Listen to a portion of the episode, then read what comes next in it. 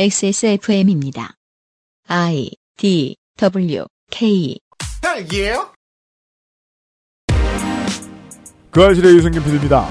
2020년 1월 31일 포스팅을 통해 진중권 씨는 임종석 전 비서실장의 수사받는 태도가 불량하더라고 말합니다. 수사 관계자가 아니면 보거나 느낄 수 없는 것을 단정지어 말한 거죠. 단순한 허언증이라면 오히려 다행인 상황입니다. 검찰의 거대한 정치 세력화 프로젝트가 쓸고 지나간 지난 2년 한국 정치의 기록은 진중권 씨의 소셜 행적으로 더 명확하게 이해할 수 있습니다. 2022년 첫 금요일에 그것은 알기 싫답니다.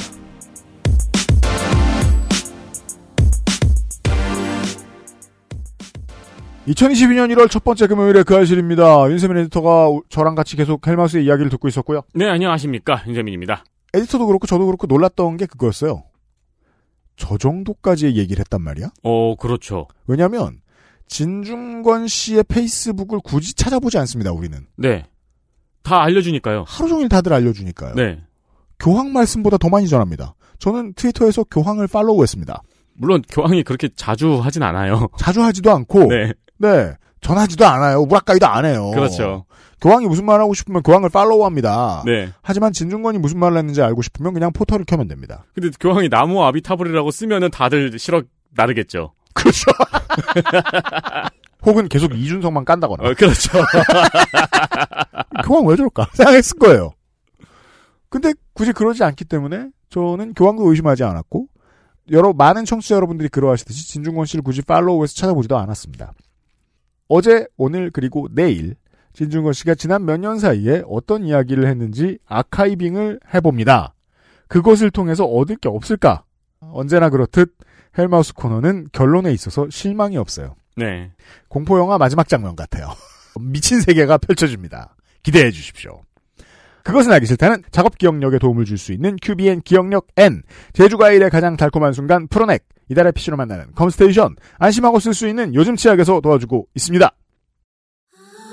가장 본연의 것에 집중했습니다. 기본에서 답을 찾다. 새로운 건강기능식품. 건강 스타일엔 튜비엔. 본 광고는 건강기능식품 광고입니다.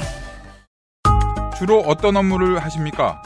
쓰시는 소프트웨어는 무엇입니까? 컴스테이션에 알려주십시오. 주식회사 컴스테이션. 과일 먹을 거였으면 양치는 이따 하지 그랬어. 어? 왜?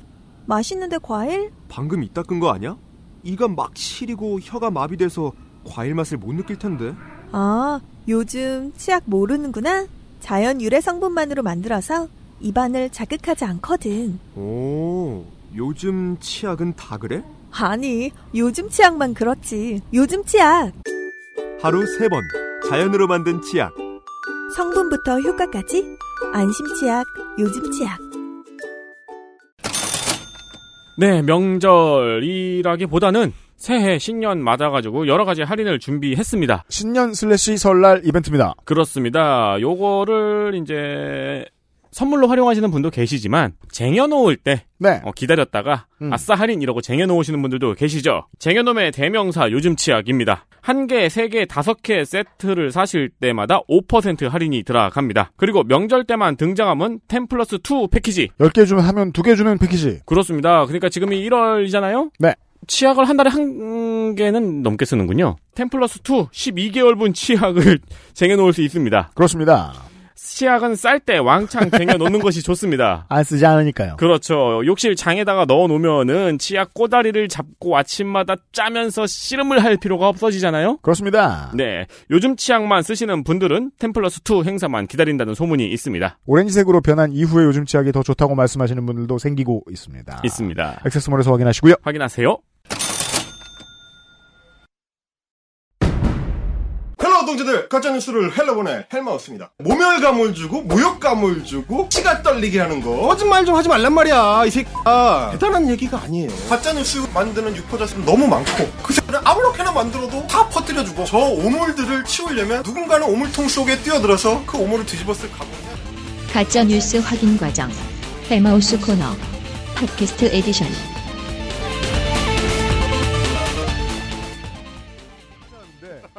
좋다고 빨빨거려서 따라가는 사람인데 그래서 우리 오늘 하는 것처럼 약간 시계를 다시 감아가지고 그 시점부터 다시 이렇게 쭉 볼 필요가. 저도 이번에 되게 놀랐어요. timeline을 다시 훑어보니까 뭐야? 약간, 약간 그런 그 격동의 현장에 있을 때는 잘 몰라.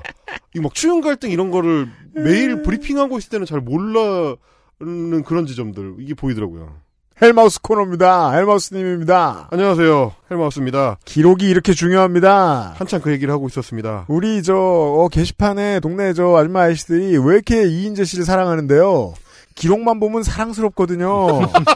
한국 정치사 그 자체거든요. 이인제 본인은 또 그 사실을 몰라요. 아, 그게 약간 그 브로델이나 이런 분들이 했었던 미시사 같은 거잖아요. 네. 이인제만 파면 한국의 정치사를 알 수 있는. 포레스트 거. 검프죠. 어, 마치 그런 거죠. 그렇죠. 음, 소스가 좋습니다. 네. 그래서 당 밖으로 달아난 노인. 당 밖으로 달아난 백세 불서조 네. 뭐 이런 거 같은. 그래서 당 밖에 나와봤더니 다른 당사에서 다 나와 있어. 이인재. 그러니까요. 그게 마치 창문을 넘어서 도망쳤는데 거기가 다른 당인 거랑. 연결된 창이야. 약간 그런 거. 그것처럼 예. 진중권 미시사를 다루겠습니다. 진중권 비시사에는 한국의 비평사가 담겨 있습니다. 2000년대 이후의 역사를 알 수가 있고요. 네. 그리고 최근에는 특히 유난스럽게도 2019년 이후의 한국 정치사가 거기 담겨 있습니다. 좋습니다. 어, 돌아가 보도록 하겠습니다. 지난 시간에 저희가 딱 거기서 끊었는데 아, 이제부터 시작해 볼까요? 에서 끊었기 그렇죠. 때문에 편한 마음으로 그냥 이제부터 시작을 하겠습니다. 좋아요. 자, 첫 문제의 페이스북 게시물 2019년 1월 31일자 게시물 이게 의미심장한 포인트가 되는 거는 2020년. 네. 아, 어, 네, 2020년 어, 1월 31일 게시물이고요. 음. 이게 의미심장한 포인트가 되는 건 저도 머리가 띵 했었던 거는 이 게시물에 담겨 있는 모든 종합적인 요소들입니다. 음. 일단 이게 게시된 시점, 그리고 진중권 선생이 인용한 문제의 기사, 그리고 그 포스팅 사이에 내용 사이에 상관관계 이걸 네. 종합적으로 보면 여- 길이 보입니다. 인용한 중앙일보 기사 2020년 1월 30일자인데 제목이 황 윤석열 황교안 제쳤다 차기 대선 주자 선호도 2위 부상 이렇게 돼 있고요. 음. 아, 우린 이제 모두 잊었지만 그 당시에는 당연히 황교안이 2위하던 시절이 있었습니다. 어, 그럼요. 그쵸.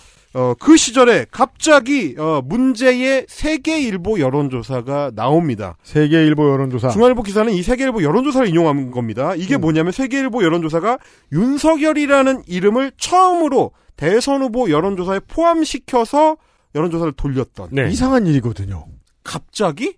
음. 왜냐면 임명한 지 이제 1년도 채 되지 않은 검찰총장을 검찰총장의 임기는 2년으로 검찰청 법에 박혀 있습니다. 음. 네.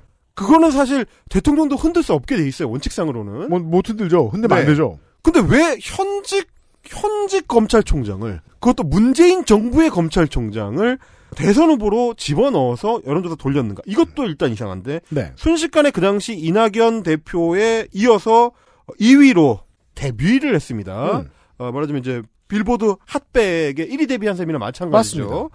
어, 이때 언론들이 뭔가 대통령과 척을 지고 있는 관료들을 음.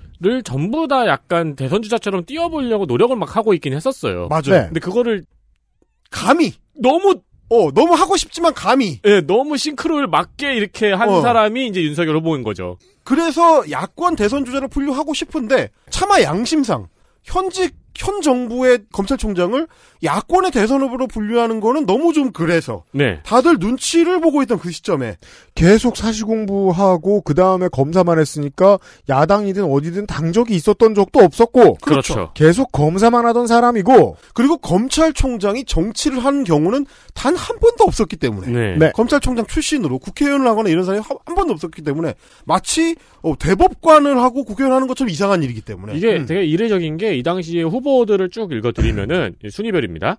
이낙연, 윤석열, 황교안, 이재명, 박원순, 유승민, 안철수, 심상정, 홍준표, 오세훈, 김경수, 원희룡, 정세균. 음. 윤석열이 제일 특이해요, 진짜로. 혼자 정치인 아니죠. 네. 이상한 일이죠 사실은 사실은 이상한 일이고 하면 안 되는 일이기도 하고요 음. 원래 그렇게 하면 안 되는 건데 룰을 깨고 세계일보가 처음 그 시도를 했고 그때부터 지금의 제1야당 대선 후보 윤석열 라이징이 시작된 거라고 할 수가 맞습니다. 있습니다. 음. 그런데 왜 하필이면 그랬느냐를 또 한 번 연결해서 생각을 해보면 2021년 6월에 음. 정치 참여 선- 선언을 하고 나서 네. 어, 윤석열 후보가 국회 소, 소통관 기자실을 찾습니다. 네. 그때 이제 기자들하고 악수하고 인사하고 뭐 이러다가 세계일보 기자실 그 저기 뭐야 칸막이에 가가지고 세계일보 기자한테 그렇게 이렇게 얘기를 합니다. 그때 그 조사가 아니었으면 내가 여기까지 안 왔다. 기록에 있습니다. 네. 그때 그 조사가 바로 이 조사입니다. 네. 지금의 윤석열을 만든 신호탄 이거를 아주 하나, 어색한 그 여론조사. 이걸 하나 기억을 하시고요. 하필 왜 세계일보는 2020년 1월 말 그 시점에 여론조사 후보 항목에 윤석열을 넣었고 왜 하필 진중권은 바로 다음 날 바로 다음 날 그걸 필두로 해가지고 출마한다면 바로 1위다. 라는 윤비어 청가를 부르기 시작했는가. 음. 이건 토마토 TV의 이상한 패널 같은 소리잖아요. 그렇죠. 이 주식 이 회사가 뭐 하는 회사인지도 모르는데 어제 상장됐는데 야 상장되면 무조건 따상이야. 가자. 어. 이를 한 거예요. 진중권이. 네. 세계일보라는 매체에도 주목을 해볼 필요가 있는 것이 재밌습니다. 네. 세계일보가 정윤회 최순실 폭로에 아주 중요한 선봉장이었고요. 맞습니다. 그래서 세계일보 사장은 검찰의 타겟이 돼서 어, 굉장히 좀 시끄러운 논란이 많았었고 그렇죠. 법적 처벌도 받았었고 뭐 이런 여러 이슈들이 있었고요. 그리고 다시 그 어, 정윤회 최순실 폭로가 윤석열과 연결이 됐었던 맥락을 생각해 보면 그리고 검찰 내에서도 특수통 윤석열이 얼마나 언론사 기자들과 가깝게 지냈었는지 그리고 기자들의 평판이 어, 윤석열 검사장은 전화하면 항상 콜백을 하고 항상 많은 이야기를 해준다. 말하자면 언론 friendly한 검사였었던 것까지 생각을 해보면 세계일보라는 매체에 대해서도 우리가 주목을 해볼 필요가 있고요. 음. 자 시점입니다. 그 당시에는 어떤 시점이냐? 2020년 4.15 총선을 두 달 반 정도 앞두고 있던 시점이고요. 네. 2019년 그러니까 바로 직전에는 2019년 가을부터 연말까지 이어지는 소위 말하는 조국 사태의 후속 시점입니다. 조국 정국은 1년을 갔습니다. 네. 한 심지어 이 여론조사의 기사 제목이 윤석열 세보수 무당층 지지 없고 급부상이에요. 그렇습니다. 그러니까 네. 사실상 윤석열이라는 새로운 이름을 하나 끼워놓고 윤석열만을 위해서 만들어진 여론조사였어요. 지금 와서 돌이켜 보면. 네. 맞습니다. 왜냐하면 ARS는 새 장난감에 먼저 손가락이 가게 돼 있습니다. 네. 그래서 어, 시점이 의미심장하다는 건데 이미 2019년부터 시작된 어떤 프로젝트가 중간 기점을 돈다. 음. 중간 기점을 돌고 최종 기점을 향해서 약간 turnaround를 하는 시점에 굉장히 중요한 flag가 올라온다. 로 해석을 하자면 그 시점을 전후해서 어떤 일들이 있었는지를 되짚어봐야 됩니다. 네. 그래서 미시사가 중요하다는 건데 자 2019년은 어, 소위 조국 사태, 그러니까 조국 전 어, 민정수석과 조국 전 법무장관과 정경심 교수 가족들의 스펙 위조 사건, 그 딸에 대한 그리고 아들에 대한 스펙 위조 사건과 어, 펀드 조성 사건, 이거는 이제 정경심 교수의 그 동생과 연결돼 있는 맥락이고요. 네. 여기에 초점이 맞춰져 있었었지만 어, 다시 조금 시간을 감아보면 2019년 연말에 청와대를 겨냥한 거는 조국 가족들만 향해 있었던 것이 아니고 중심 타겟이 조국이긴 했지만 청와대를 겨냥한 사건들이 추가로 제기가 돼 있습니다. 검찰의 타격 포인트가 몇 개 더 있었습니다. 네. 청와대에서 갑자기 튀어나온 김태우 저 수사관이 이딴 폭로를 터트리면서 소위 말하는 유재수 감찰 무마 의혹이라는 게 나옵니다. 네. 이거 지금 상당히 흐지부지된 상태고요. 그리고 울산시장 어, 하명 수사 의혹이라는 게 있습니다. 그때만 해도 뭐 울산의 민주당 관련된 정치인들 모두 다 날아간다 이런 식의 사설 많이 나왔었습니다. 네. 엄청난 얘기들이 나왔습니다. 청와대가 마치 박근혜 정권 때처럼 음. 선거에 개입하기 위해서 정책을 사주에서 밀어주고 적절한 시점에 울산시장 민주당 후보를 위해서 송철호 시장이죠 지금은 위해서 어 그걸 시점을 조율하면서 언론에 보도를 했다라는 식의 사실상 선거 개입을 했다는 폭로 의혹 사건. 그러면서 이제 문 대통령과 송철호 시장의 뭐 개인적인 친분 같은 거 많이 얘기하고요. 음. 그렇습니다. 네. 이두 가지들이 터져 나온 것들을 생각을 해보면 그리고 이 시점에서 우리가 돌아보면 이 사건들이 어디로 갔습니까? 라는 걸 생각해보면 음. 뭐야 라는 의문이 들어요. 누가 다치고 누가 득을 받지만 네. 기- 저 확인하면 됩니다. 실체는 별게 없었던 네. 그렇게 떠들썩했는데 별게 없었던 그 두 사건 모두 2020년 총선을 앞둔 기획이었다라는 건 지금 시점에 들어보면 또렷합니다. 네. 음. 그런 거. 그러 말- 말하자면 이제 어, 정부와 여당의 타격을 입히는 기획성이 강했다라는 거고 이제 와서 보면은 그 부풀려진 폭로와 관련 인물들은 정계로 진출을 합니다. 김태우 씨는 따뜻해졌죠. 김태우 씨는 강서구의 진성준 민주당 의원의 카운트파트로 공천을 받아서 출마를 했었습니다. 물론 떨어졌지만 서울에서는 쉽지 않으니까요. 그렇습니다. 김기현 이분은 이제 울산 그 함영 의혹 수사와 관련이 있었던 네. 당시 이제 울산 시장 후보로 나와서 떨어졌었지만 음. 그 다음 총선에서는 어, 입성을 국회에 재입성을 해서 지금은 원내대표를 지내고 있다가 사퇴를 했네요. 맞습니다. 네. 말하자면 그 당시에 검찰 수사를 통해서 이득을 본 사람들이 또렷하게 야권에 포진해 있는 이 어떤 교환 관계가 확실하게 지금 보이는 어떤 맥락이 있었고요. 네. 음. 자, 총선 직전인 2월로 가면 이른바 검언 유착 사건이 터집니다. 네. 이 검언 유착 사건이라는 건 뭐냐? 총선을 앞두고 유시민 작가를 겨냥을 해서 음. 한동훈 검사장을 필두로 한 검찰 쪽 인사들이 소위 어, 뒤를 팠다. 그렇죠. 채널 A의 이 이동재 기자를 동원해서 네. 이런 의혹 사건이었고 만약에 예, 저희 방송에서 이제 관공 집착물로 재해석된 그 사건이죠. 바로 그겁니다. 만약에 이게 실패하지 않았다면 역시 마찬가지로 여권을 향한 어떤 하나의 이제 독침으로 발, 이, 발생이 됐겠죠. 네. 어, 이제 사전 포착이 돼가지고 이제 폭로가 되는 바람에 실패했습니다. 어, 그리고 그 사건은, 어, 검언유착 사건은 최근까지도 윤석열 후보를 따라붙고 있는 고발사주 의혹과 연결이 돼 있습니다. 그렇습니다. 이 유시민 저격이 실패하고 그게 보도가 되자 그 문제를 다시 야당으로 가지고 가지고 MBC를 고발해라. 이렇게 어, 사주를 한 걸로 의혹 제기가 되고 있는 그 사건이고요. 이게 다 총선 직전에 벌어졌습니다. 그리고 야당과 검찰 간의 직접적 거래 혹은 심정적인 음. 조화 최소한 문서는 같다. 예. 예, 요거는 있습니다. 가 의심되는 일련의 사건들이죠. 자, 여기서 잠깐 따라라 우리가 들어가 봐야 되는 건 뭐냐면 그러면 그 시점에 우리 진중권 선생은 뭘 하고 있었는가? 우린 그걸 알아보려고 하는 거거든요. 이겁니다. MBC의 검언유착 의혹 보도가 터지고 나서 검찰과 윤석열이 코너에 몰리던 그 시점 진중권은 페북에 뭘 썼는가? 자, 이건 2020년 4월 4일이면요. 2020년 1월 말이면은요. 어땠냐면요. 아까 좀 전에 그 첫 게시물을 말씀드릴 때는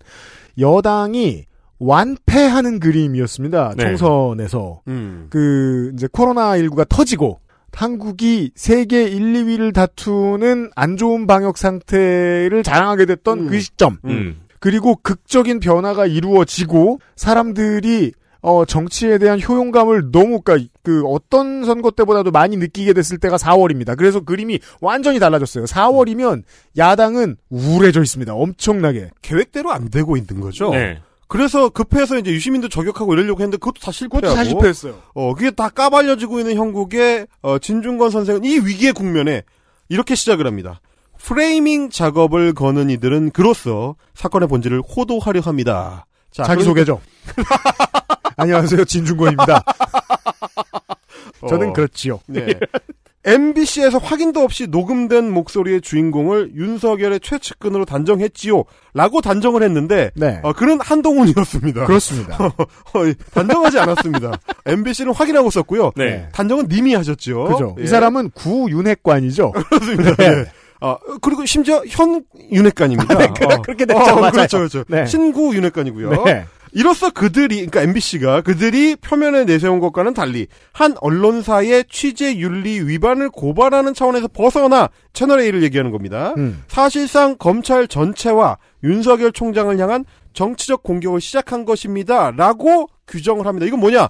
우리 형 건들지 맙니다. 네. 채널 어. A에서 끊어, 그냥. 그리고 말투가 달라졌네요. 아, 그렇죠. 진지하죠. 진지하죠. 비 장해요. 자, 어. 보세요. 비웃지 않습니다. 처음에 시작할 문장이 빠졌죠.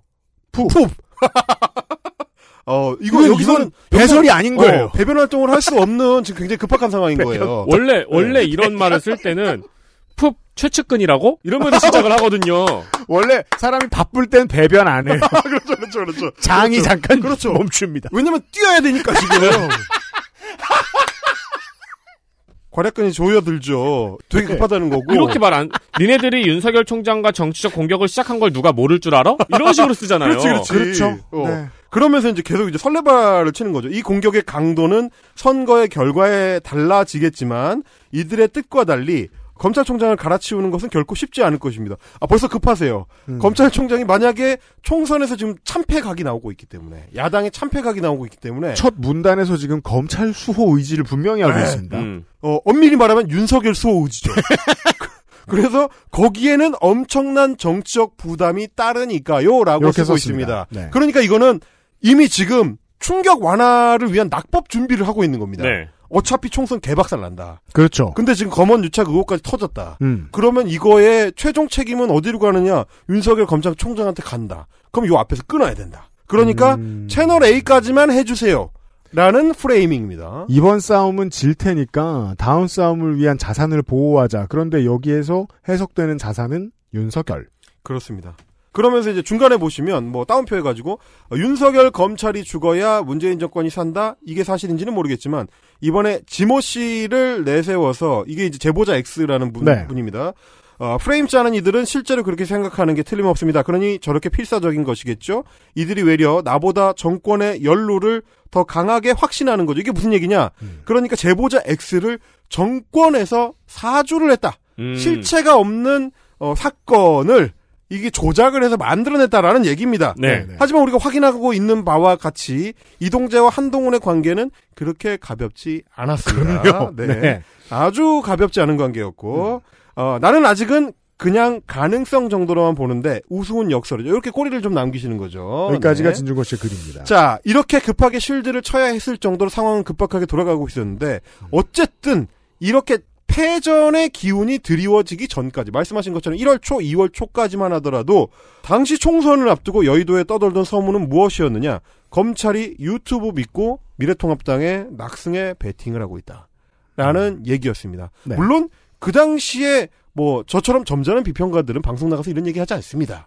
소문은 듣지만, 할수 네. 있는 얘기도 아니고요. 어, 할수 있는 이게 중요한 얘기가 아니거든요. 그렇죠. 네. 말하자면 이제 총선에 대한 비평을 할 때 이 얘기는 어, 참고할 만한 자료가 아닙니다. 너저분한 콘텐츠가 됩니다. 그걸 떠들면. 그런데 돌아와서 생각을 해보면 검찰은 그때 왜 그랬을까? 그렇죠. 이걸 생각하게 되는 겁니다. 이 질문은 여전히 답이 필요한 거죠. 네. 검찰은 그때 그 짓을 왜 했는가? 음. 그러니까 검찰이 늘저 선거를 앞두고 정치를 하긴 해요. 음.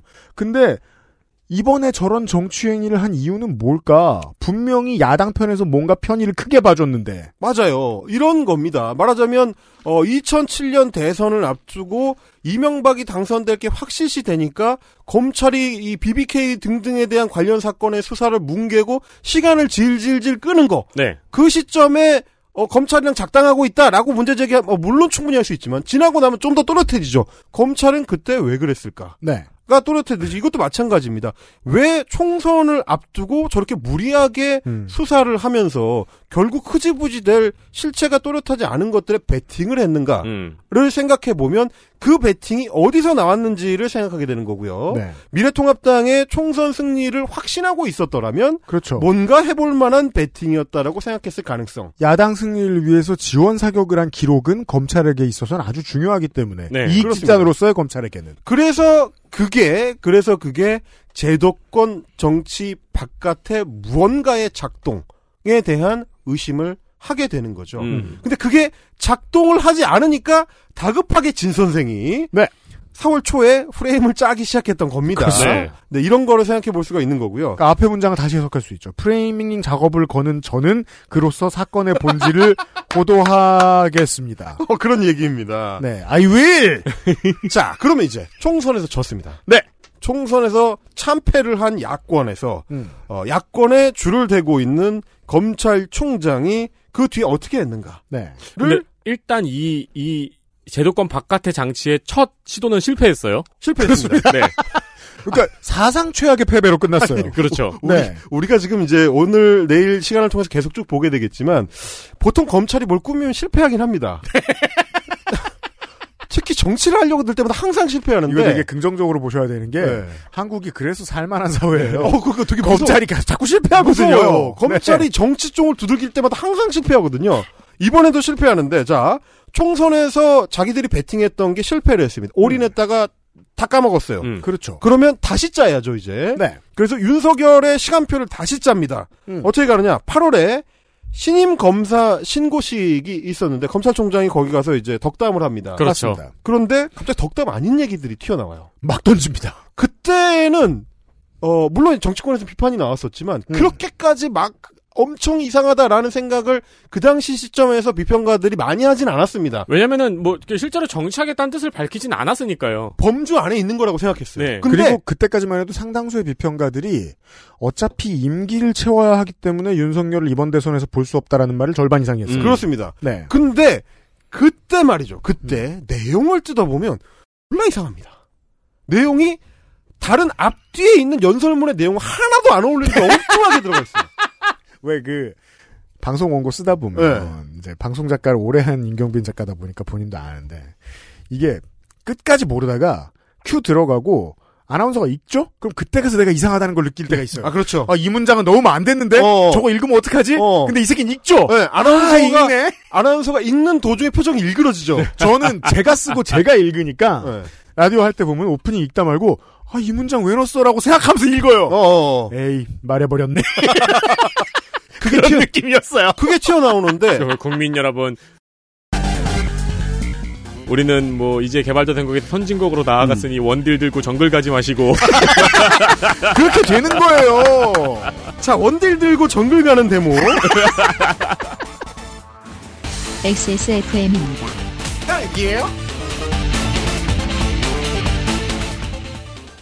정려원의 스타일 팁. 음? 패션 말고요. 이건 건강 스타일.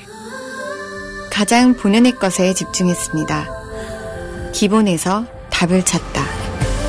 새로운 건강 기능식품. 건강 스타일엔 튜비엔. 본 광고는 건강 기능식품 광고입니다. 요즘 치약 뭐 쓰세요? 요즘 치약이요. 요즘 치약. 까다로운 사람들의 치약. 안심 치약. 요즘 치약. 한약과 음식을 다스리는 약선 전문가를 육성합니다. 원광 디지털대학교 한방건강학과에서 2022학년도 신입생 편입생을 모집합니다. 원서 접수는 2021년 12월 1일부터 2022년 1월 11일 화요일까지. 인생은 한방. 원광 디지털대학교 한방건강학과. 이렇게 시작합니다. 민주주의라는 허울을 쓰고 있는 독재와 전체주의를 배격하는 진짜 민주주의를 지켜야 한다라는 내용이 나옵니다. 네. 아니 신임 검사 신고식에서 민주주의라는 허울을 쓰고 있는 독재가 나옵니다. 아, 그러니까 사회 정의라든지 음. 뭔가 범죄와 관련된 문제라든지 네. 혹은 뭐 어떤 그 공안과 공공 안전이나 뭐 이런 것들과 관련된 그런 얘기 그런 얘기라면 모르겠는데 아니면 이건 거- 검사가 선출직이라든지 네. 이거는 Far Cry 6 intro에서 저항군들이 하는 말입니다. 이를테면 검찰이 민주주의와 관련해서 언급할 수 있는 최후의 방어선이라는 거는 음. 선거 사범과 관련된 정도의 인식이거든요. 그렇죠. 그게 아니죠. 민주주의의 질서를 깨뜨리는 선거 사범들에 대해서 단호하게 조치하겠다는 얘기가 들어간다면 어느 정도 용인할 수가 있는데 근데 이건 거의 갑자기- 쿠데타하기 전날 하는 말입니다. 맞습니다. 민주주의의 허울을 쓰고 있는 독재와 전체주의를 배격하는 거. 그래서 진짜 민주주의를 바로 세우는 일에 대한 언급을 검찰총장이 신임 검사들 앞에서 합니다. 아 그러네요. 이거 반군이 하는 말이네요. 정말 이상한 얘기예요. 네. 그때도 물론 이상하다고 많이 지적을 받았습니다만 음. 지금 와서 돌아보면 그리고 우리가 지금 많이 목도한 윤석열이라는 이상한 정치인의 과격한 발언들하고 연결해 보면 딱 맞거든요. 미래를 사는 우리들은 이제 알아요. 이게 윤석열 고유의 화법, 음. 윤석열 고유의 말하는 방식이라는 거. 그리고 고유의 사상이죠. 그리고 한국 랩을 오래됐다 보면 이걸 알 수 있습니다. 진짜 뒤에 나오는 단어가 자기를 뜻하는 말이에요. 그리고 진짜 앞에 나오는 말이 나 말고 잘 나가는 사람들에 대한 맞습니다. 얘기입니다. 와 이거 진짜. 오, 요거 진짜 민주주의. 전문을 읽어보면은 뿐만 아니라 형사법에 담겨 있는 자유민주주의와 공정한 경쟁, 사회적 약자 보호라는 헌법 정신을 언제나 가슴 깊이 새겨야 합니다. 그 당연하죠. 우리 헌법의 핵심 가치인 자유민주주의는 평등을 무시하고 자유만 중시하는 것이 아닙니다. 음. 이는 민주주의라는 허울을 쓰고 있는 독재와 전체주의를 배격하는 진짜 민주주의를 말하는 것입니다. 그가 민주주의는 법의 지배를 통해서 실현됩니다. 데이지야 다스이제 그러니까 이 중간에 이게 진짜 생뚱맞게 들어가 있어요. 생뚱맞게 들어가 있어요. 되게 이상해요. 그래서 네. 듣다 보면 뭔 소리라는 거야 라는 대목인데 그러다 보니까 그 당시 정치권에서도 음. 이거 정치적인 발언이다. 이게 여기서 얘기하는 어, 민주주의라는 허울을 쓰고 있는 독재와 전체주의가 문재인 정부를 겨냥한 것이다.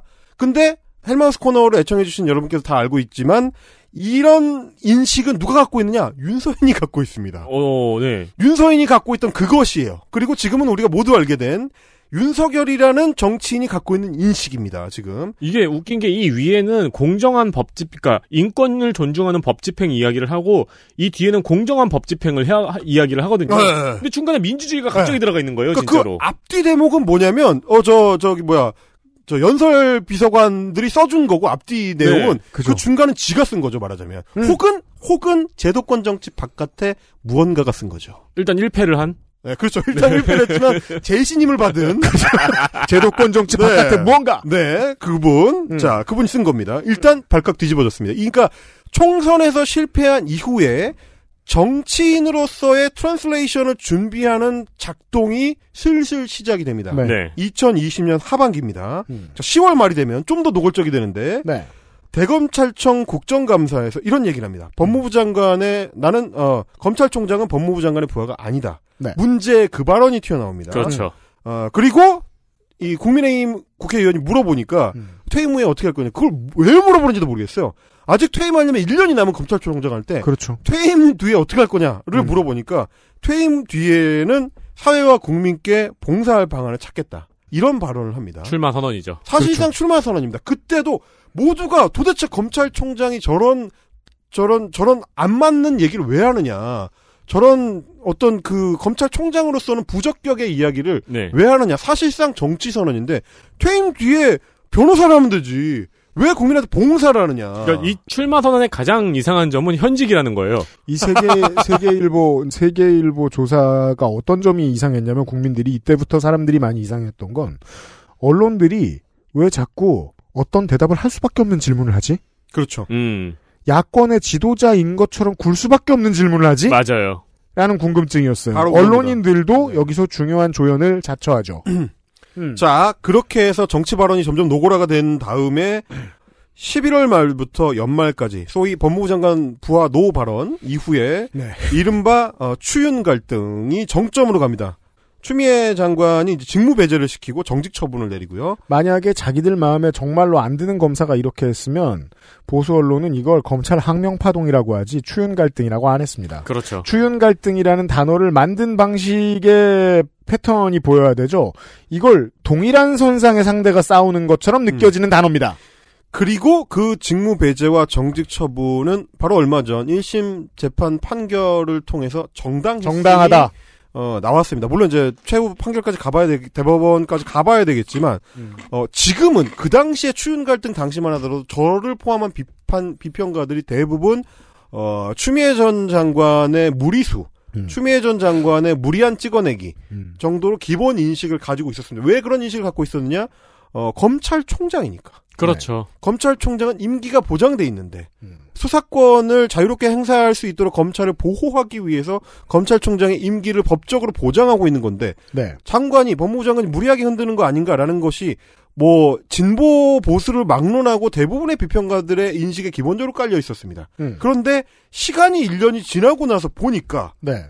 그렇지 않았다는 거. 그렇죠. 그러니까 추용 갈등이란 말 잘 때도 아까 유피님 말씀하신 네. 것처럼 검찰총장과 법무부 장관의 갈등을 이야기하는 게 아니고 네. 대선 후보와 법무부 장관의 갈등을 찝어내는 바로 거예요. 그런 거죠. 그러니까 검찰총장으로서의 직무가 아니고 네. 정치적 행보를 위한 밑장 깔기를 하고 있는 인사에 대해서 상급자인 법무부 장관이 이 제재 조치를 가하는 것 그렇게 하지 못하도록 하는 것이었다는 게 1년 뒤에 결국엔 드러난 셈인데 그렇죠. 어, 법무부 장관 본인의 당시 욕망과는 무관합니다. 그거는 시간이 지나고 우리가 지금 돌아보고 있는 현장에서는 그렇게 작동이 되고 있었다는 걸 볼 수가 있는 거죠. 네. 자 그리고 나서 2021년 3월 사퇴 직전 음. 사퇴 직전에 이른바 검수 완박 인터뷰를 합니다. 네. 그래서 이 정부가 어, 검찰로부터 수사권을 완전 박탈하려고 한다라는 인터뷰를 하면서 공수처 설립에 대해 법치 말살 행위다 이제 이런 식의 규정을 합니다.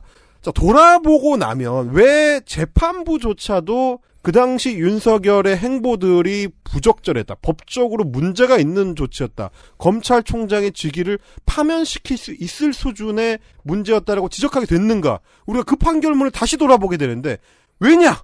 정치 행위를 하고 있었으니까. 네. 네. 이게 되는 겁니다, 지금. 우리가 다시 그 타임라인을 재구성해보니까 더 또렷해지잖아요? 왜 재판부는 문제가 있는 조치였, 조치들을 검찰총장이 하고 있었다고 판단했느냐? 실제로 문제가 있는 조치들을 하고 있었으니까. 그 문제가 있는 조치들은 어떤 방향성을 갖고 있었는가?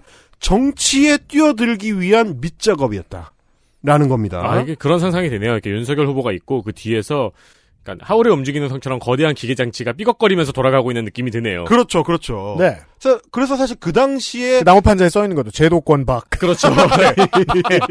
삐걱 삐걱 이러면서 제도권 박 비밀 기지. 네, 네온 성이 사인으로. 움직입니다. 나코. 이러면서 그래서 그러니까 눈치 파는 여당 여권의 국회의원들 물론 그 중에 무리수를 던지는 사람들도 있었지만 음. 어 저건 정치행위고 준비 작업이다라고 이야기를 했을 그렇죠.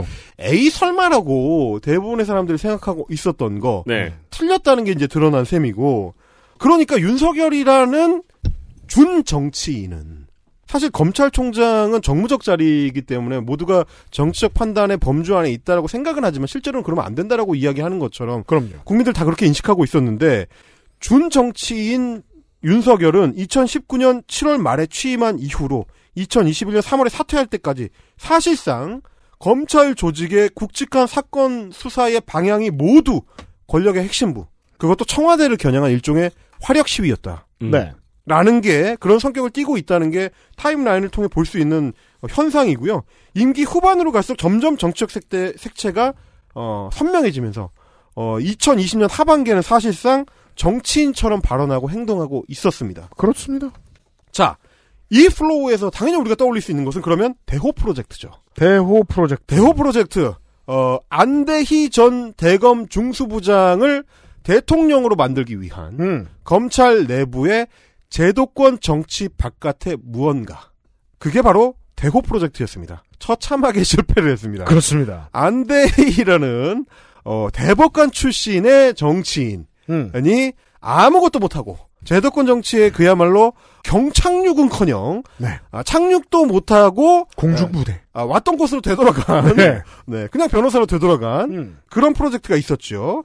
그런 기획 비슷한 기획의 냄새를 맡는 건 어떻게 보면 좀 자연스럽고 음, 왜냐하면 한국 정치가 이 저는 이것도 언론이 곧 어머니이자 아버지라고 생각하는 게 언론이 정치의 효용감을 느끼는 보도로 돈을 벌어본 적이 없다 보니까 이번 대선도 마찬가지죠. 지금 야당은 한 번도 포지티브한 선거 운동을 해본 적이 없어요.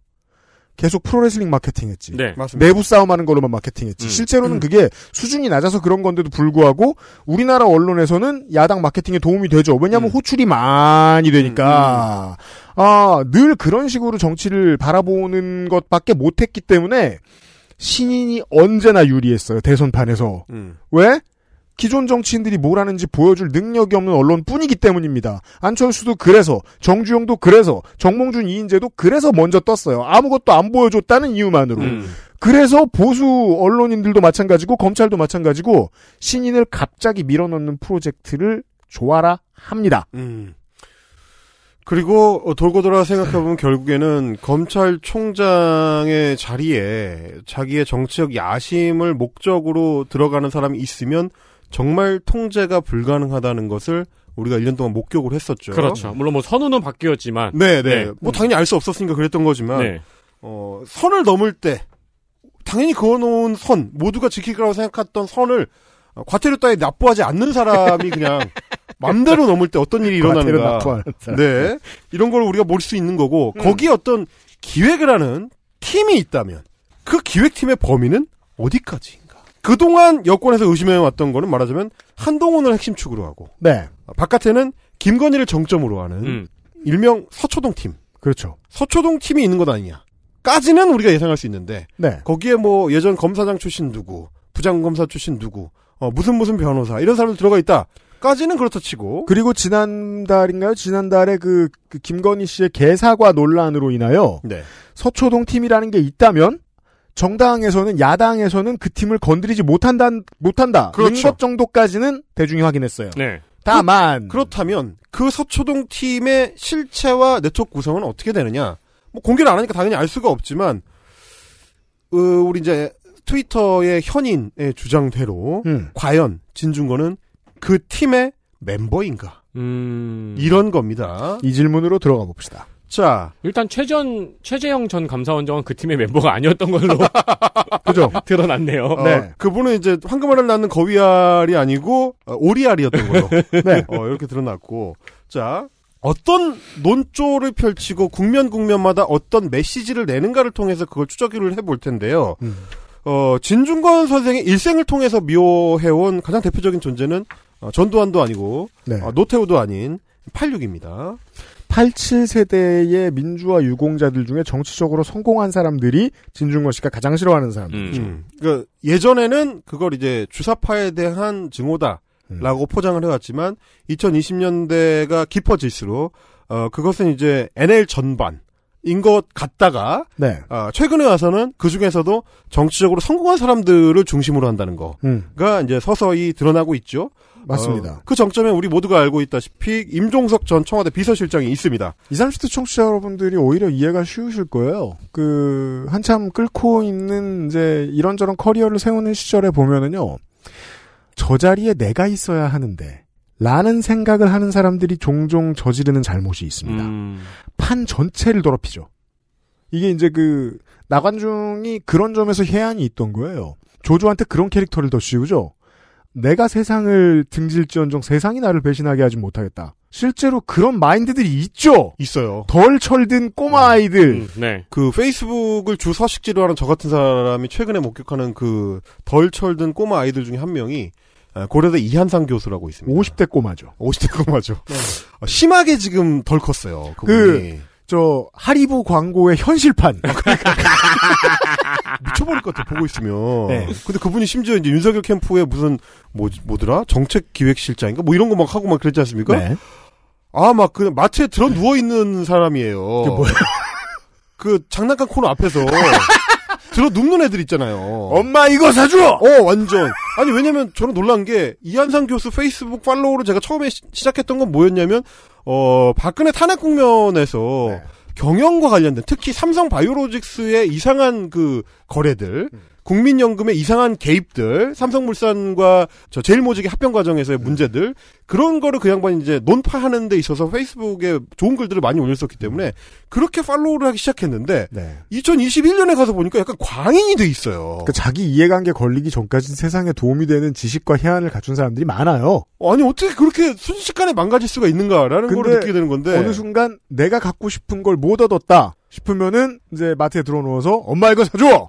그러니까. 전까지 계속 미친 소리 할 거야. 그러면 저분의 트라우마는 어디서부터 시작됐는가를 좀 우리가 역추적해 가- 가봐야 되거든요. 네. 비슷합니다. 진중권의 트라우마는 어, 80년대 주사파 비판에서부터 시작을 합니다. 음. 어, 하지만 최근 페북에서는 거의 어, 현대 한국 사회의 최고 적폐가 86이다.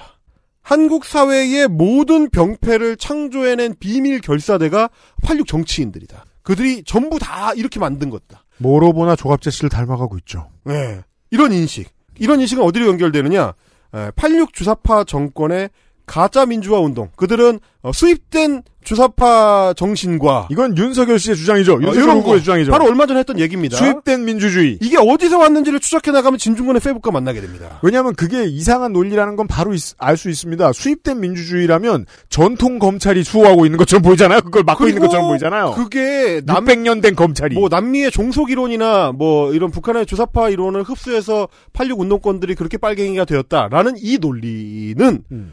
기존의 우파 정당, 네. 기존의 우익 정당, 한국의 전통적 우파 엘리트들은 그렇게 중요하게 생각하지 않던 팩터들이에요. 아니 제가 자꾸 반대로 얘기하잖아요. 그럼 반대로 얘기해서 음. 마그나 카르타가 고조선, 고조선에서 나왔다고 주장하는 네. 거가 다를 바가 없게 되잖아요. 한국 우익 정당들은 남미의 종속 이론 같은 관심이 없습니다. 네. 네, 맞아요. 몰라요. 어, 그렇게 진지하지 않아요. 그렇게 열심히 뭘 찾아보질 않습니다. 아, 윤석열 씨는 어차피 이걸 몰랐는데 뭘, 모를 수밖에 없어요. 누군가가 윤석열 후보의 입에 집어넣었다. 알려준 거죠. 아. 이 문제가 중요하다고 생각하는 누군가가 생각해보세요. 한국의 그동안의 우파 정치인 중에서 그 수많은 색깔론을 펼치는 와중에 임종석을 향해서 남미의 종속 이론을 거론한 정치인 누가 있습니까?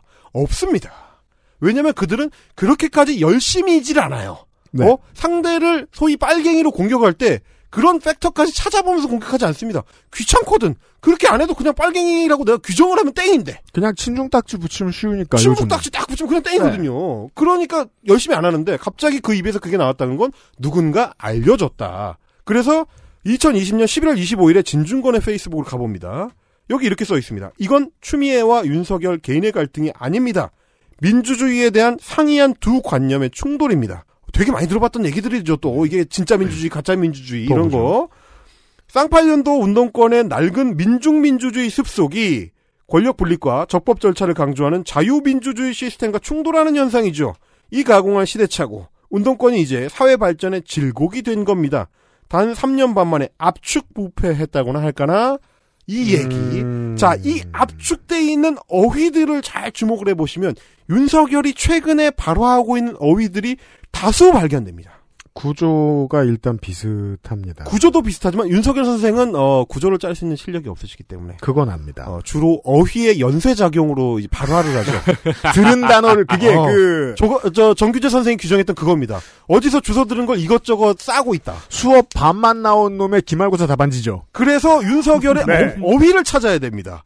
어, 민중 민주주의, 어, 자유 민주주의 시스템, 시대착오, 압축 부패, 운동권 이런 단어들을 진중권과 공유하고 있다. 어... 기존의 한국 우파들은 잘 사용하지 않는 어휘가 윤석열에게서 발견된다면 그게 어디서부터 기원했는가를 우리는 생각해 볼 수 있는 거죠. 근데 말이 전달되는 과정은 되게 어젯밤에 술 먹은 친구가 했던 말 다음날 아침에 기억하는 것 같은 느낌이네요. 본인이 마셨거나. 그러니까요. 어제 뭐라고 했지? 자유민주주의, 어, 민중, 종속이론 뭐 그런 거 있었는데. 그-. 요즘 네. 온 국민들이 걱정하고 있죠. 그 윤석열 후보의 행오버에 대해서. 그렇죠, 그렇죠. 네. 어, 괜찮으신가? 아침에 일정 주지 어. 마라. 어, 네. 콩나물에 잡고 한잔 하고 오시지 약간 그런 느낌이죠. 자, 다시 2021년 11월 7일 어, 선영 리 선생의 트윗으로 가보면 여기도 인종석과 진중권 얘기가 나옵니다. 자, 그 당시 문제의 2월 발언, 어, 2019년 2월, 아, 2020년 2월 발언을 인용을 하면서 작년 11월에 이렇게 썼어요. 어쩌면 가장 독특한 점은 이것인데요. 진 선생은 정상적인 방법으로는 임종석이 조사받는 태도가 상당히 불량함을 알 수가 없습니다. 제가 처음에 들었던 질문이 이거죠. 임종석 씨 보니까 조사받는 태도가 상당히 불량합디다. 이 문장은 임종석 전 실, 비서실장이 검찰에 가서 조사받는 모습을 옆에서 본 사람이 아니면 해서는 안 되는 발언입니다. 맞습니다. 그러니까 이 발언을 하려면 최소한 그 자리에 있었던 사람으로부터 어, 묘사받은 장면을 알아야 되는 거죠. 진중권 씨는 무엇을 듣고 보았는가? 누구로부터? 음, 이걸 지적을 하는 겁니다. 두 가지 가능성이 있는데요. 이분이 이제 또 트윗에 썼습니다. 진중권 선생이 일종의 주술적 영매로 어, 어, 역시 진중권한테 배워서 그런지 이런 거 잘해요.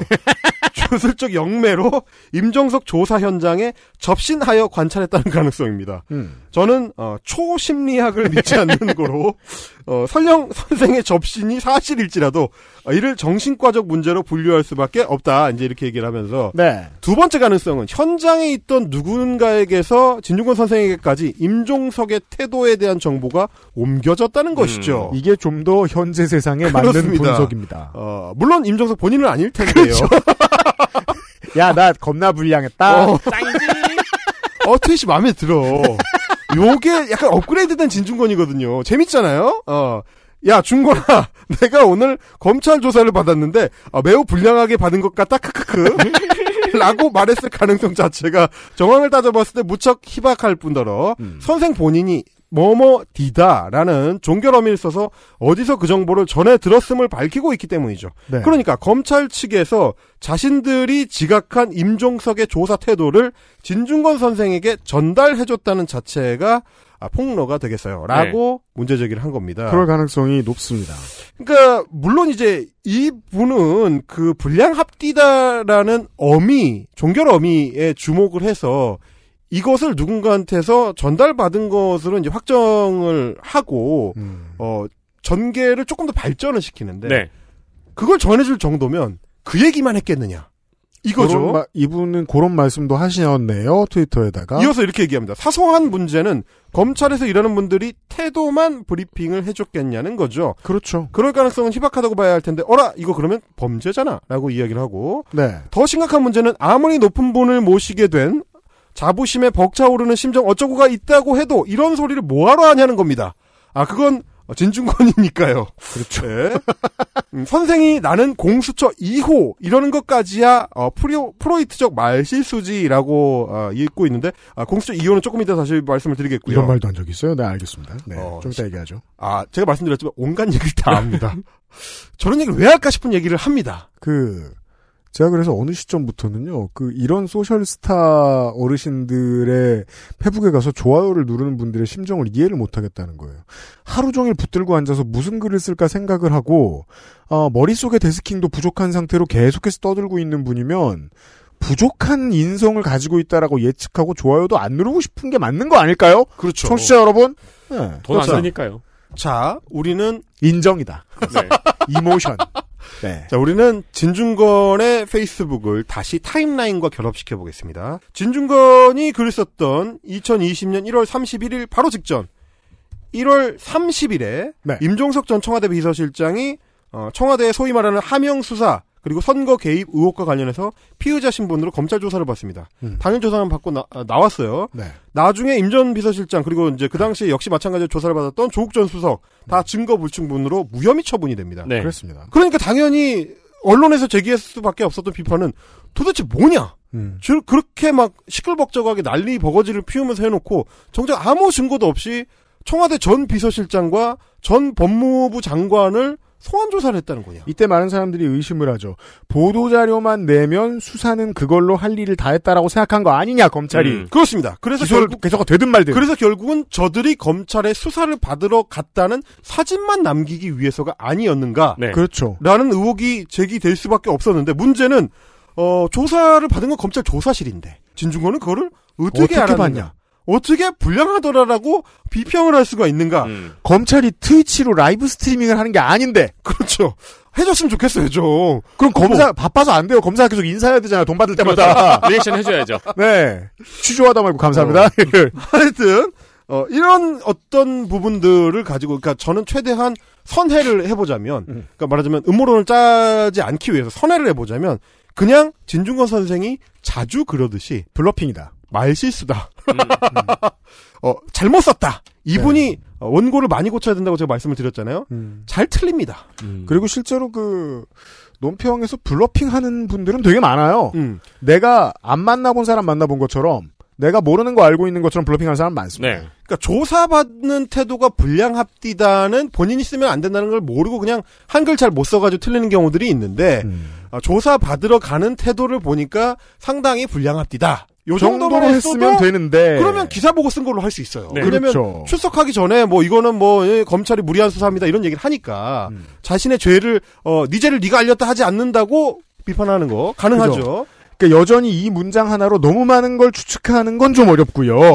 여기까지만이고요. 이제 이어서 이제 계속 하다 보죠. 보면 뭔지를 알 수 있습니다. 그러면 선영 선생이 얘기했던 공수처 2호라는 건 뭐냐? 이게 무슨 소리냐? 본인이 2020년 7월 6일에 문바들 일명 문바들 핑계를 대면서 스스로 지칭을 합니다. 진중권 씨가 뭐라고 하느냐? 공수처 2호까지는 나올 모양입니다. 문바들이 공수처 2호는 진중권이래요. 그래서 내 몸값 제대로 쳐주는 것은 문바들밖에 없어요. 곧 공수처 2호 대상을 만들기 위한 정지 작업으로 일단 나를 고위공직자로 만들려는 무서운 음모가 시작될 겁니다. 어쩌고저쩌고 하십니다. 그러니까 공수처 1호는 그 당시 이제 문재인 대통령 지지자들 입장에서는 공수처 1호 대상자가 누구냐? 윤석열 아니냐? 그렇죠. 당연히 그렇게 생각을 했을 건데 고위 공직자니까요. 어, 공수처 2호는 그러면 미워하는 진주권으로 해야지.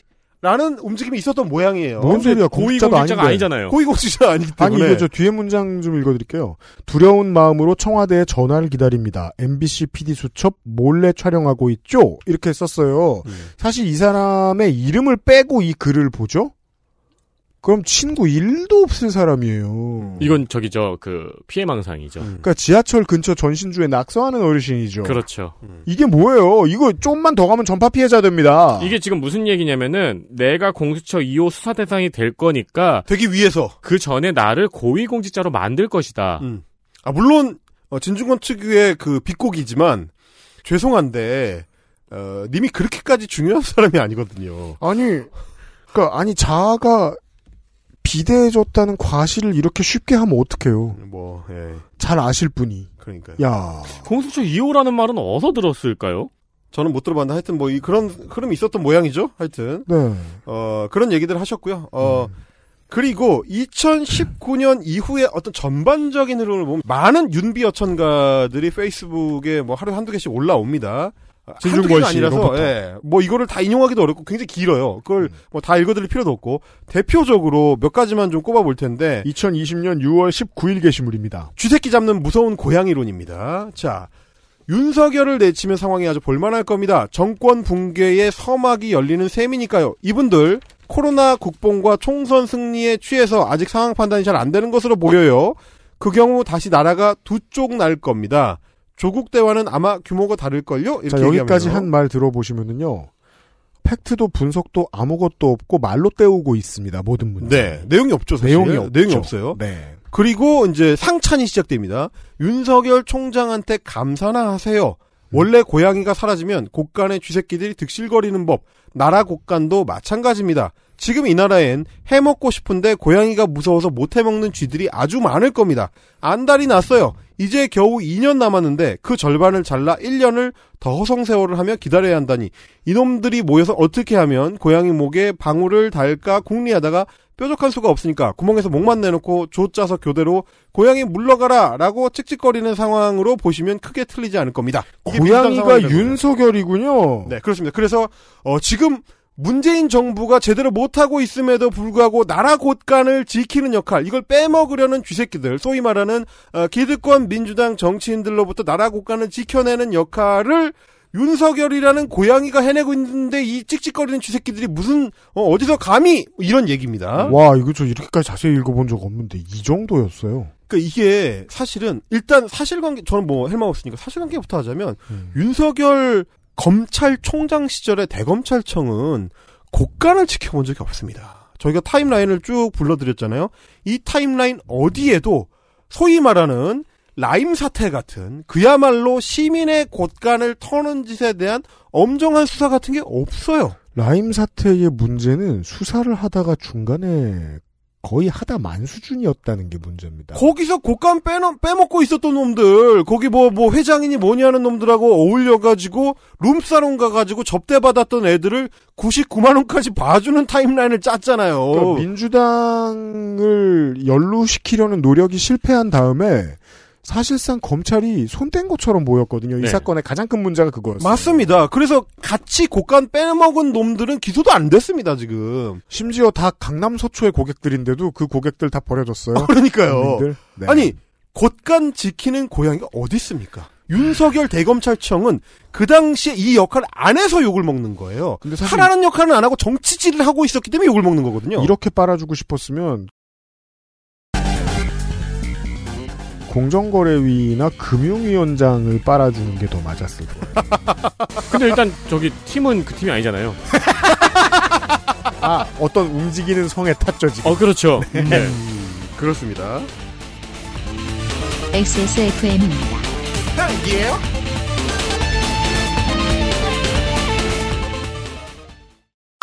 스포츠카처럼 강력한 사양의 하이엔드급 PC.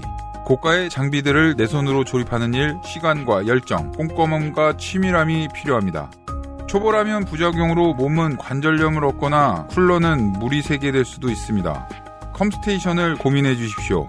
이달의 PC로도 custom 사양으로도 빠르고 견고하게 만들어 드립니다. 액세스몰과 010-8279-5568 컴스테이션을 만나보세요. 주식회사 컴스테이션 포장만 뜯으면 과일 그 이상의 맛. 오감 만족 과일 스낵 푸르넥. 가장 본연의 것에 집중했습니다. 기본에서 답을 찾다. 새로운 건강기능식품. 건강 스타일엔 튜비엔. 본 광고는 건강기능식품 광고입니다.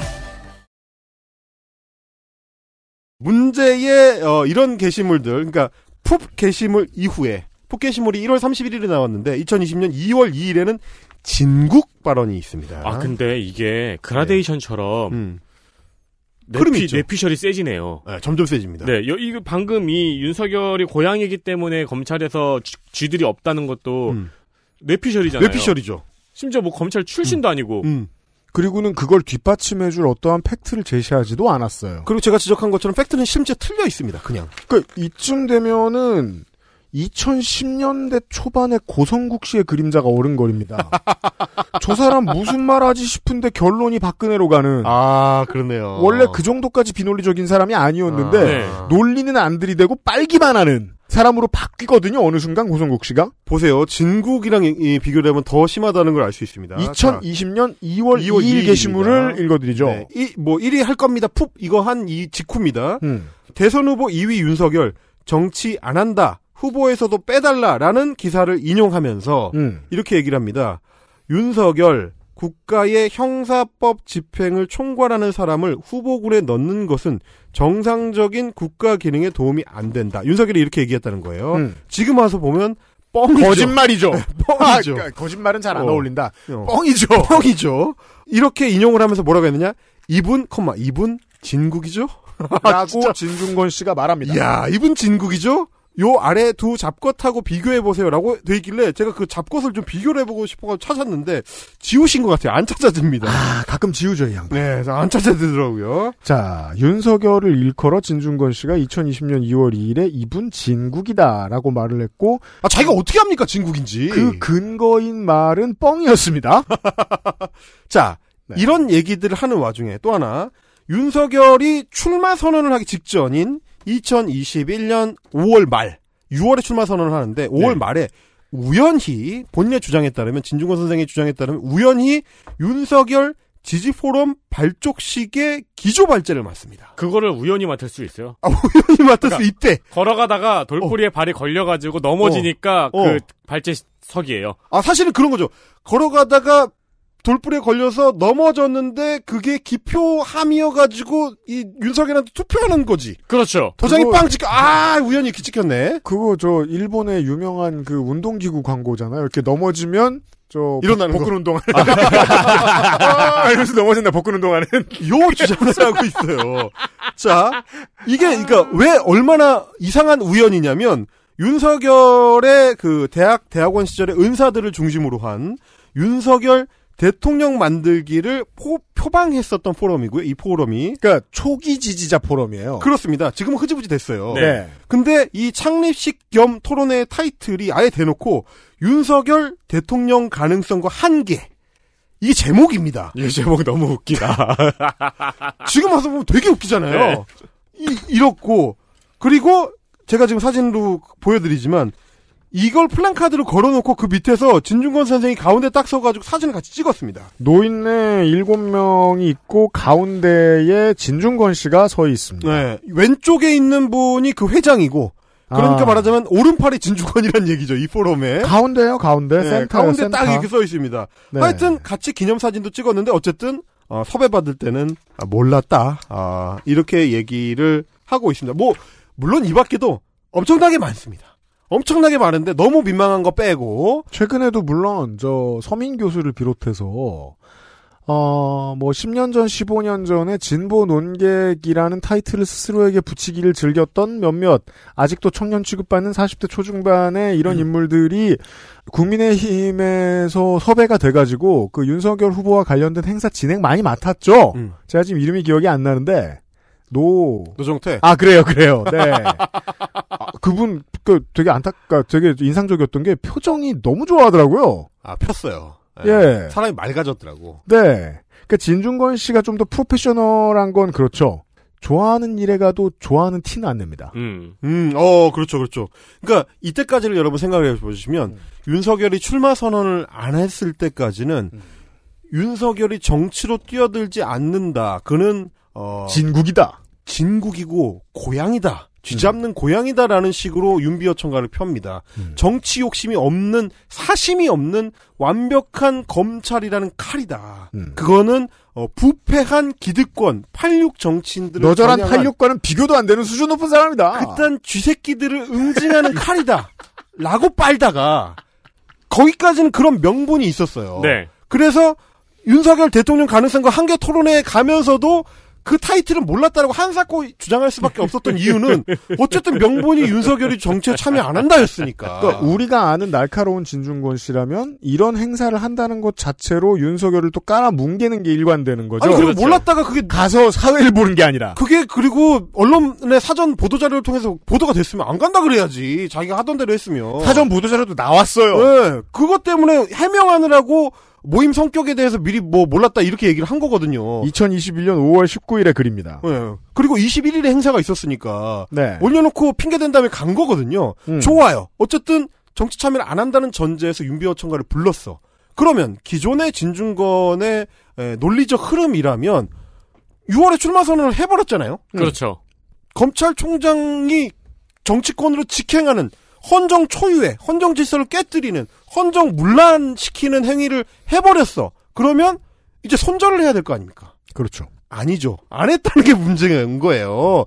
바로 최근 2021년 11월 29일로 와보면 여전히 빨고 있습니다. 아, 이게 되게, 예를 들어 진짜로 팀이 있다고 소설을 쓰고 음. 그 팀이 전략을 짰다고 하면 지금의 전략이 처음에는 정치에 뜻이 없는 사심 정- 없는. 정권의 탄압을 받고 있지만 그렇죠. 정치엔 전혀 뜻이 없는 사람으로 이미지 메이킹을 하다가 물을 아주 천천히 끓이자. 음. 물을 아주 천천히 끓이고 진중권 씨도 만약에 그 팀에 소속돼 있다고 친다면은 그 역할을 이렇게 수행을 하고 있었는데 일이 너무 일사천리로 진행이 됐네요. 그러니까요. 네. 그리고 눈치 빠른 사람은 다 알아, 심지어. 그렇죠. 너무 티가 나가지고. 자, 11월 19일에 뭐라고 했느냐. 어, 윤석열 50조 원 지원, 어, 수용한 이에게, 이재명에게 뒤늦게 깨달았나? 라고 하는 기사를 인용을 하면서, 물론, 어, 이 기사의 타이틀과는 다르게 윤석열 후보는 50조 원 지원을 내가 당선되면 하겠다. 어, 그렇죠. 라고 했다 개망신을 당했죠. 네. 할 거면 지금 하면 되지. 왜? 이런 얘기를 들었는데, 이 기사에 대해서 이렇게 평가를 합니다. 정책 대결 1라운드는 윤석열 완승. 정말 이런 말을 했네요. 여러분, 11월 말 시점에 아무리 뭐 여러 정책 대결로 윤석열이 이겼대. 아무리 아무리 빨고 싶어도 여러 다른 것들이 있잖아요. 하다못해 대장동 가지고 이재명 공격하고 이런 거는 충분히 할 수 있는데 정책 대결을 가지고 누가 윤석열이 이겼다고 판단을 합니까? 이건 정말 독보적이네요. 이 해석은. 어, 이렇게 얘기하면서 이재명은 변신의 귀재. 아, 비꼬는 거 아닙니다. 라고 비꼽니다. 네. 어, 이 변신의 귀재라는 이 멘트는 최근에 윤석열 후보님이 음. 예, 바로 직후에 12월에 어, 경북에 가가지고 폭풍연설 네. 미친 사람들 아닙니까? 할때 갔잖아서. 예, 이재명은 변신의 귀재다라는 멘트를 역시 사용하게 됩니다. 자, 단어 겹치는 건 아주 많은 샘플을 확보한 건 아니지만 꽤 있네요. 아, 샘플 라 많습니다. 앞으로도 잘못했습니다. 아주 몇 개만 보여드린 거예요. 이걸 다 보여드리면 여러분들 스트레스 받아요. 이게 지금 물론 헬마우스님이 진중권 씨 페이스북에서 윤석열 관련된 것만 스크랩을 해오신 거겠지만 아, 윤석열 관련된 거에 아주 일부. 그렇죠.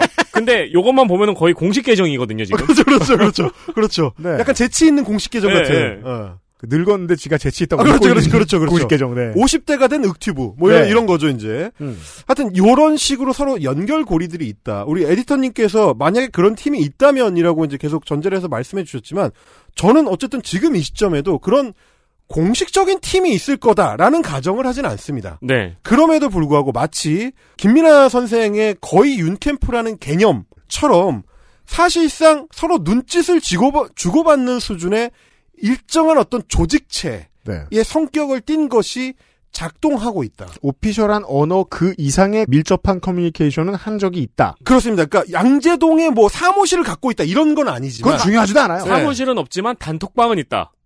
어, 그런 유형적인 게 아닐 수도 있는. 있어요. 음. 네. 그런 유형, 그러니까 말하자면 그 멤버들이 다 들어있는 단톡방은 아니겠지만, 네. 누구는 여기도 들어있고, 누구는 저기도 들어있고, 서로 다 연결이 돼 있진 않지만, 어떤 단톡방, 그게, 어, 처음에 만들어질 때 형식은 어제 술 같이 마시면서 아, 재미있었으니까, 우리랑 친구들이요. 일수 있는 거죠. 네. 어, 그런 겁니다. 사실은 헬마우스 팀 단톡방이 있지만 헬마우스 유튜브 채널 활동을 하지 않는 지금은 그냥 교분 관계인 친구들이라고 그렇죠.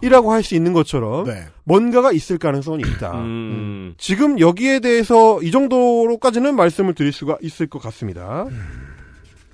자, 그러면 빨아주는 거에 대해서 샘플링을 해가지고 말씀을 드렸어요. 네. 그러면 우리가 알고 있는 진중권이라면 얼빵할 사람을 봤을 때 깔 수도 있어야 될 거 아닙니까? 자기가 아는 진중권이. 예, 좋아하는 게 있으면 어 빨아줄 수도 있어. 근데 문제가 있으면 까야 될 거 아니에요. 네. 그래야 중간적으로 비평을 하는 비평가라고 할 수 있죠. 그러니까 어 니모덤의 침을 뱉으냐 시절에 그 흔적이 조금이라도 남아 있다면 어 DNA의 뭐 0.1%라도 진중권한테 그게 뭔가가 남아 있다면 날카로운 비판도 했겠지라는 생각을 저는 할 수밖에 없었고 이게 오히려 이 현상을 설명하는 데 있어서 핵심이다.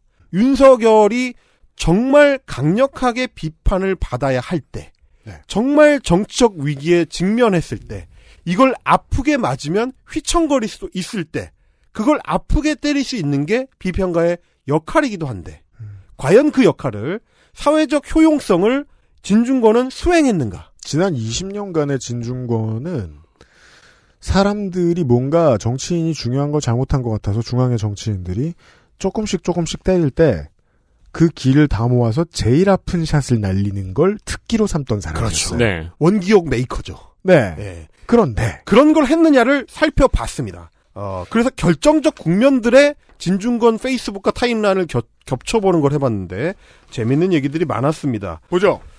자, 몇 가지 중대 국면 중에서, 음, 아주 재밌는 포인트가 최근에 이제 그 국힘 대폭발로 결론이 난 이준석 사퇴 정국.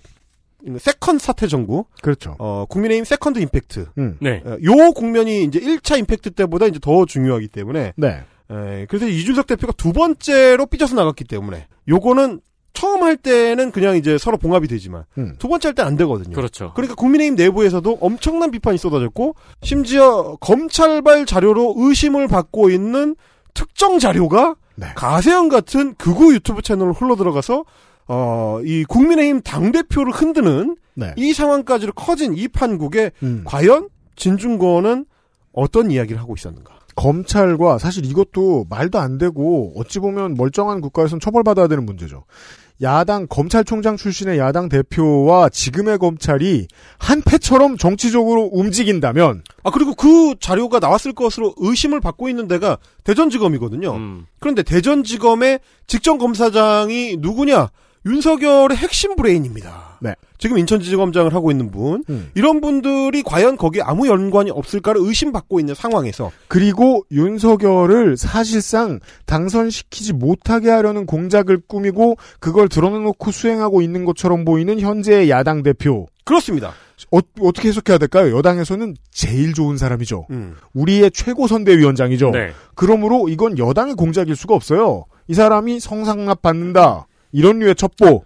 그러니까 이 국면에서 어, 중간자적 비평가 저 같은 사람들 음. 입장에서는 둘 다 까는 거죠. 윤석열도 아, 문제고 그렇죠. 이준석도 문제고 김종인도 문제고 도대체 뭐들 하고 있는 거냐. 공당이 제 기능을 수행하지 못하고 국민에게 제대로 된 선택지로서의 제1야당을 내밀지 못하는 이 판국. 이거 지금 책임 있는 정치인들이 다 같이 책임져야 된다라는 게 일반적 비평입니다. 그게 이제 사실 그리고 비평가들이 꿀빠는 논지잖아요. 그럼요, 그럼요. 그렇게 야. 말해버리면 쉬우니까. 어, 네. 심지어 방송 시간도 충분히 채울 수 있지 않습니까? 네. 세 명, 세명다 까면 되니까. 네. 음. 아, 그런데 이제 이 진준권 선생은 2021년 12월 21일에 게시물에서 이준석만 조집니다. 보죠. 자, 이준석이, 어, 이 기사 내용이 뭐냐면 이제 조수진 최고위원한테 안 그만두면 내가 떠날 것이다. 이제 이렇게 얘기하는, 어, 내용의 인터뷰 내용을, 음.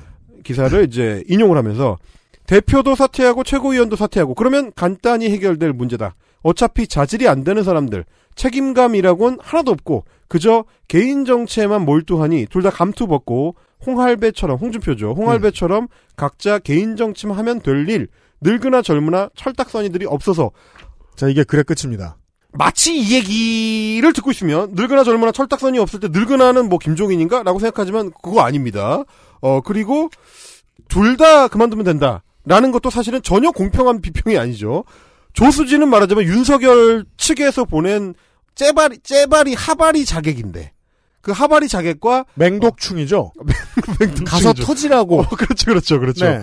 어, 이 스컬지 같은 거죠, 이게. 그렇죠. 고전적으로 말하면. 스컬지 같은 건데. 네. 체스로 치면 폰하고 퀸을 교환하라는 얘기인데. 그렇죠. 어, 그렇게 하면 공평한 비평이 아니거든요. 그렇게 버리라고 스컬지를 쓰는 거잖아요. 그, 그거에 부합해서, 자, 조수진 보냈다! 같이 뒤져라! 이렇게 얘기하는 거잖아요? 그럼 이게 누구 편 드는 거야? 이, 이, 런. 류의 양비론은 한쪽 편을 완벽히 드는 거죠. 맞습니다. 여기서 양비론을 펴려면 조수진이 아니고 그 자리에 윤석열을 집어넣어야죠. 그렇죠. 이게 한국 언론인들이 한국 수- 어, 그 대중을 속이는 대표적인 방법인데 이 방법을 사실상 고안해내고 발전시킨 사람이 진중권 씨입니다. 어떻게요?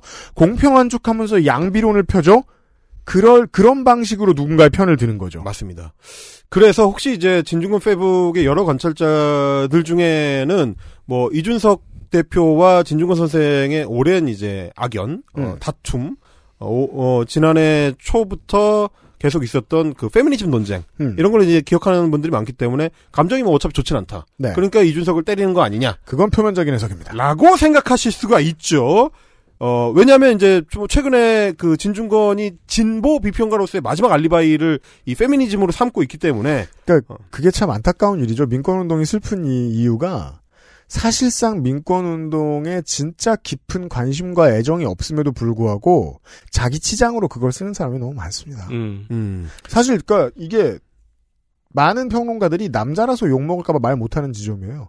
신지혜 씨가 그런 부류의 사람이 아니라고 말 못할 이유는 뭐가 있어요? 신지혜가 그거 좀 팔아먹고 국힘으로 날랐던 거 아닙니까? 왜냐하면 그 많은 지지자들의 허탈감은 거기에서 비롯하거든요. 네. 어떤 이즘의 대표 행동 대장인 줄 알았는데 그냥 대장이었던 거예요 자기가.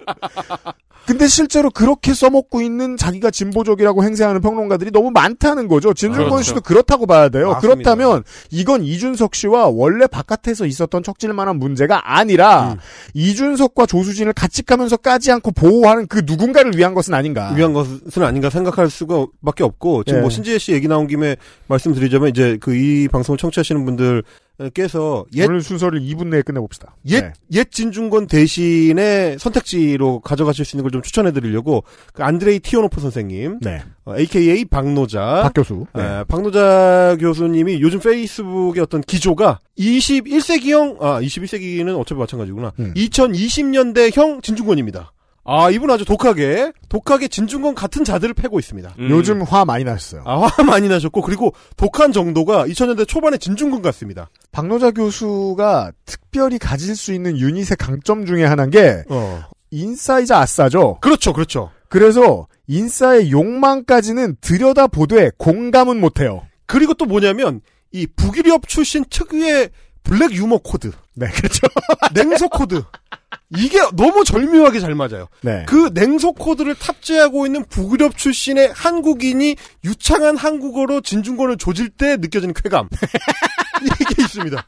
신지혜가 국민의힘으로 도망갔을 때 네. 가 한마디 했어요. 평생 딱 한 번 써먹을 수 있는 거래 수단. 네. 저거를 지금 신지혜가 썼다. 그건 뭐냐면 김문수처럼 한 번 넘어가면 그걸로 끝이다. 그렇죠. 그 다음에는 장사 수단이 없기 때문에 극우의 스피커가 될 수밖에 없다. 아, 이런 얘기 하셨거든요. 아, 저거 옛날에 진중권 같으면 할 만한 얘기다. 그렇죠. 이런 얘기 했는데, 안드레이 티오노프 선생님의 아, 페이스북을 진중권 대신 여러분께 추천을 드리고요. 앞으로 더 늙어도 네. 이해관계에 진중권 씨처럼 자신을 집어넣을 가능성이 좀 낮은 편입니다. 그렇죠. 특성상. 어, 그리고 그분은 이제 그 기본적으로 소비에트주의자이기 때문에. 아니 소비에트주의자도 변절은 얼마든지 가능하긴 한데. 아, 뭐, 물론 그렇긴 하죠. 네. 그 예, 이제는 사람을 믿지 말고 구현 원리를 보라는 거예요. 어, 그렇죠, 그렇죠. 네. 예, 박 교수, 박 교수 추천할 만한 이유는 박 교수가 얼마나 좋은 사람인지 전 몰라요. 만나본 적이 없으니까. 음. 다만, 어, 썩기에는 그 자리에 가야 할 이유가 없는 사람이긴 해요. 어, 그렇습니다. 어쨌든 네. 다시 돌아와서 음. 자 이준석만 집중으로 두들겨 패는 이유가 음. 정말 페미니즘일까? 라는 의심을 해볼 수밖에 없는 이유는 실제로는 그거를 자기 알리바이로만 사용하고 정말 중요한 국면, 음. 정말 중요하게 자신의 페미니즘 신념을 무기로 윤석열을 두드려 패야 될 때는 안 안 씁니다. 거. 그렇죠. 유독 이준석만 써먹는다는 거. 저는 이게 신지혜 씨와 이수정 씨가 만약에 그런다. 음. 그러면 진중권 씨가 그러는 것보단 이해할 수 있어요. 왜냐하면 정당에 들어가면 당론을 따라야 하고 음. 당이 맞춘 옷을 입고 당이 준비한 극을 플레이하는 게 음, 음, 음. 민주주의자로서도 옳은 선택이기. 때문이에요. 예, 예. 네. 이미 변절은 했잖아. 그거 빼고라도. 음. 근데 진중권 씨는 그 당에 들어가 있지도 않아요. 오피셜리 직접적인 관계는 없어요. 근데 왜 안 꺼냅니까? 당연히 응당 꺼내야 할 때. 그렇죠. 자, 여기서부터 내일 이 시간에 이어가 보도록 하겠습니다. 시간이 이렇게 부족할 줄이야. 매번 속는다지만 토요일 헬마우스 코너로 다시 인사드리죠. 헬마우스님과 함께 내일도 만나 뵙겠습니다. 유승균 PD와 윤세민이었습니다. 안녕히 계세요. 감사합니다. 감사합니다. XSFM입니다. I D W K 딸기예요?